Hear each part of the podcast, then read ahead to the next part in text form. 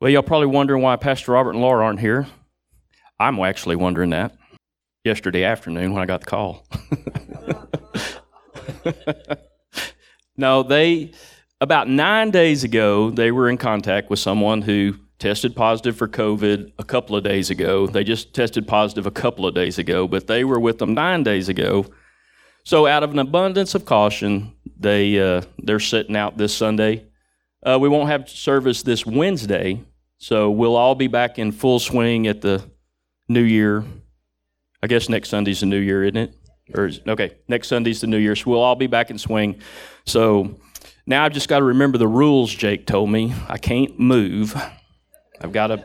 I got from here to here. So we'll see if we can get through this. Did y'all have a good Christmas? Everybody have a great Christmas? We had a we had a good Christmas, but I do have to tell you one story on my wife before we start. Since she talks about me when she's got the mic, I'm going to talk about her. Because she said, "Hey, let's watch some Christmas movies." Well, I'm more sports, just sports. I watch golf, you know, I watch some college basketball, you know, a little bit of basket or uh, I mean college football and college basketball. So she texted Laura and said, "Hey, give me some good Christmas movies so my husband and I can watch." So she's looking at me weird now. So the first one was a Christmas Carol, which I had never seen a Christmas Carol, but it was with who? George C. Scott.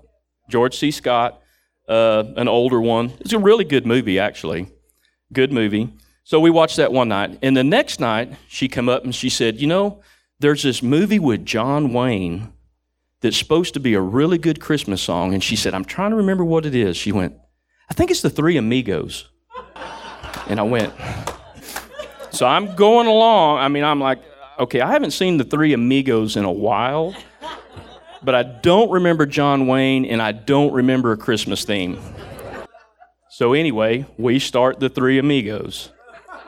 And we watch the three amigos to about halfway through, and I look at her and say, Are you sure Laura suggested the three amigos as a Christmas? So she went back to her text, and it was the, the three godfathers, was what we were supposed to be watching, but we were watching the three amigos. So we got about halfway through it. She said, Well, you want to watch the other one? I said, No, it's bedtime. I'm going to finish this one. I ain't going to start a whole new movie. So anyway, we, we finished that. We finished that. Get your Bibles out. Go to these on so I can see. Go to uh, John 10 27 right quick. Now, as I was writing all this out, I've got two sides of this little card right here. This side gets us thrown off YouTube, and this side doesn't. So we're going to attempt to stay on this good side for the majority of what we're going to talk about. 1027, John 1027 says, My sheep hear my voice, and I know them, and I follow them. Do you know that you hear the voice of God? What we're going to talk about is hearing the voice of God. It's imperative for you to hear the voice of God, but I think most people they don't realize they hear the voice of God as much as they actually do. You hear the God. How many of y'all, by a show of hands, have accepted Jesus as your Lord and Savior? You hear the voice of God. Whether you realize it all the time or not, God is speaking to you. You just got to learn how to hear Him. You got to learn how He talks and then learn how to apply that to your life. It sometimes can be difficult, especially if you're going through something, to shut yourself down and just see what God's saying. But I'm going to give you four ways that, that you do hear the voice of God. The number one way, go to John 1.14. John 4, 1.14, and the Word became flesh and dwelt among us, and, he and we beheld his glory, the glory as the only begotten of the Father, full of grace and truth. Do you know that this right here is the number one, the number one way that you hear the voice of God? It is God. This is the Word. The Word became flesh.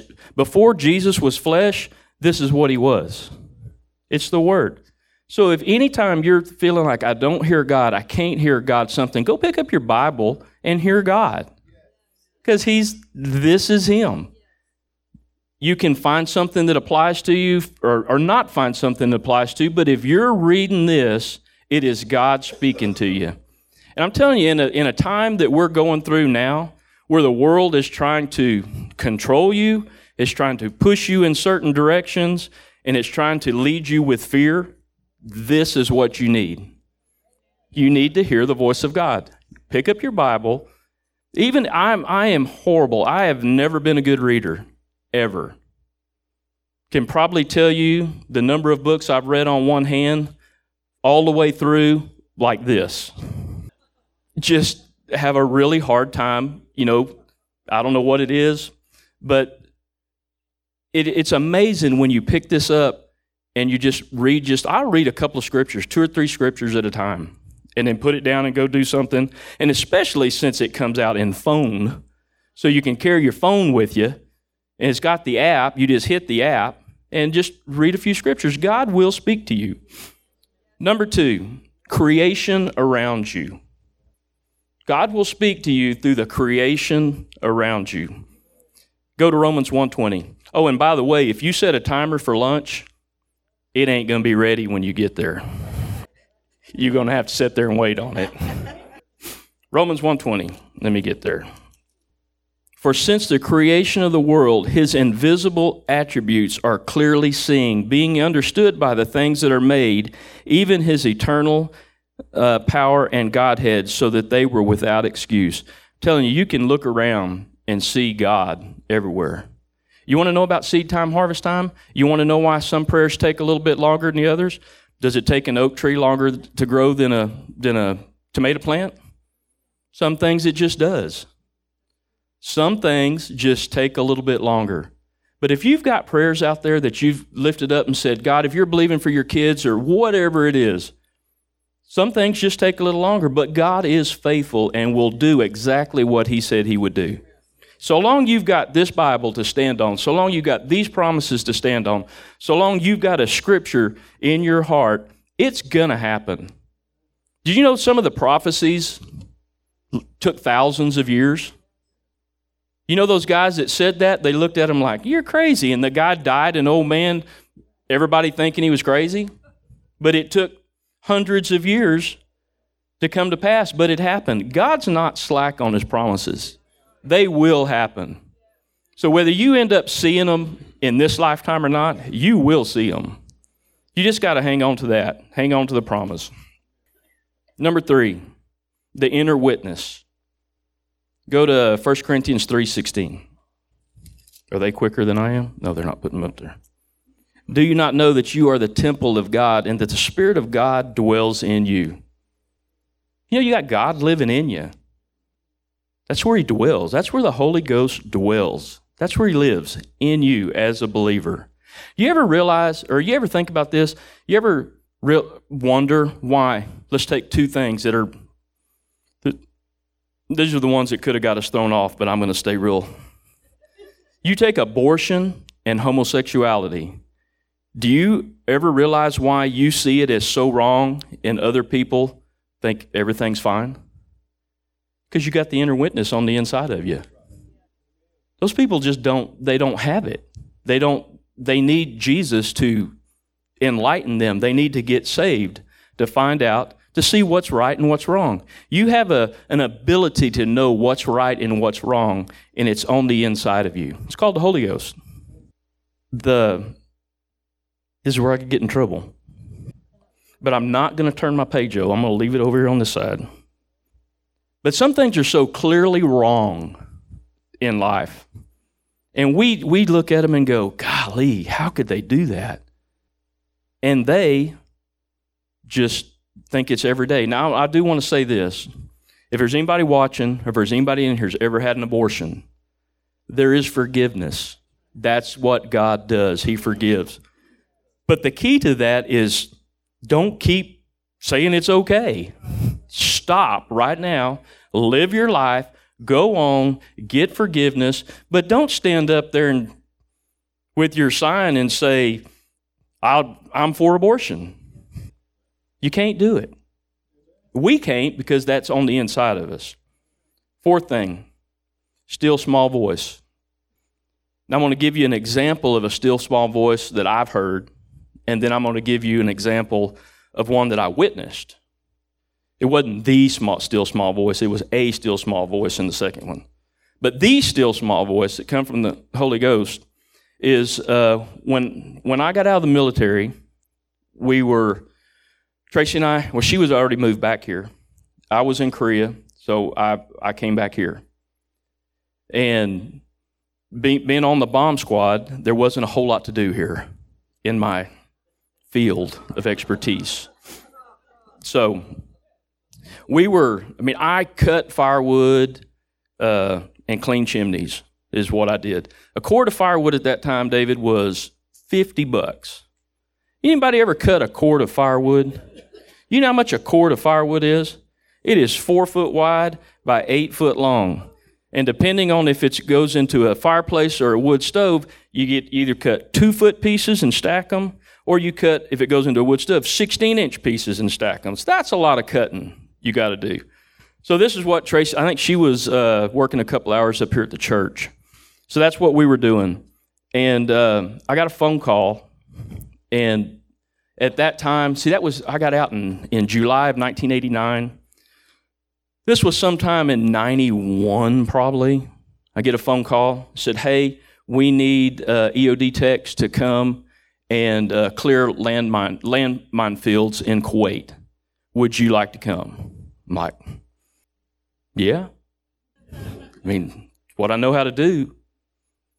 And then I got to thinking, well, let me, let me say before that. Before this, uh, God had told Tracy and I both that we were to help Pastor uh, Robert and Laura. That was our job in this church, to help them. Whatever they needed, help them. That was our job. So when I got that phone call, this is immediately going against what God had told me, but I was still thinking about it because they offered me $60,000 a year. And in 1990 or 91, whatever, that was a lot of money for a country boy back cutting firewood. So I, I told him no, said I can't do it.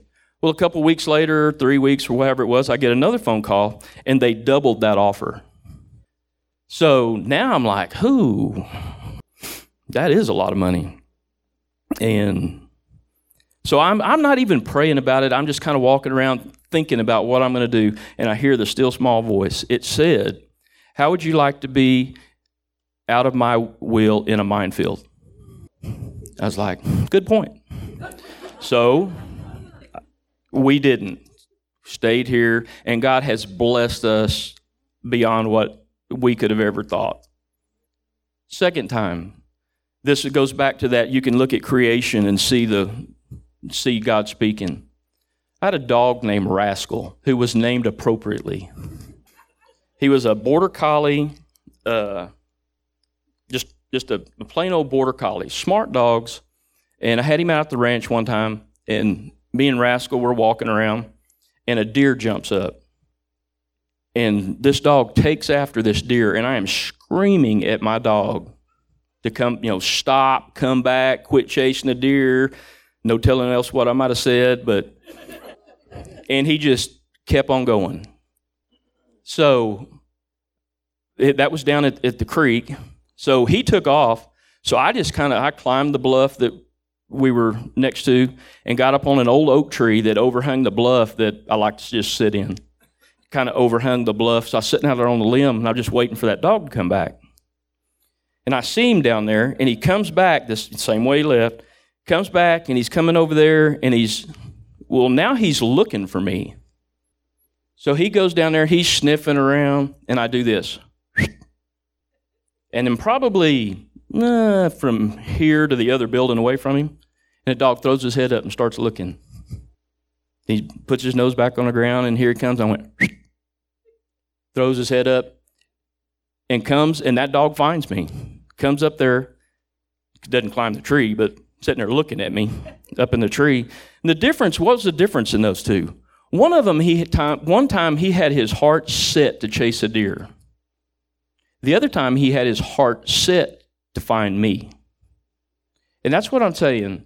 You just got to have your heart set to find Jesus, and He'll speak to you. Just look, look around. It doesn't have to be a booming voice. You don't have to, if, you, if you're sitting there going, I've never heard the voice of God on the inside of me, don't worry about it. Read your Bible. That's where you're going to find it 99% of the time. I'm going to close with this. If anybody ever asks you your opinion, like we were talking about abortion, we we're talking about uh, homosexuality and all that, I have, I have, God, I believe God gave me a really good answer to them. Someone says, What is your opinion on this? I tell them, I don't have an opinion. I'm a follower of Jesus. Take it up with him. That's all we got to do, folks. Just find out what the Bible says. And then there you go. Because probably in the days to come, probably, I don't know, but probably in the days to come, you as a Christian are going to be labeled the bad guy because you're not tolerant of everything the world is trying to push on us right now. And my suggestion to you is they're right. You're not tolerant. Doesn't mean you don't love them. Doesn't mean that you don't love the people. It just means that those there's some things that God is really, really stern on, and that's some of them. Amen. Close your Bible. Got a prayer team? Come on up, prayer team. I told you your stew wasn't going to be ready. Anybody still make stew? Perfect. Perfect. Well, listen, Father, I just thank you today, Lord, that we are just followers of you. Lord, I thank you that we don't have to put a whole lot of thinking involved in everything. All we have to do is find out what you say about a situation, and that's our stance on it, Father. I thank you that you cover these people. Lord, I thank you as we go into 2021, that is a good year. Lord, I thank you that you bless each and every one of them in Jesus' name. Amen.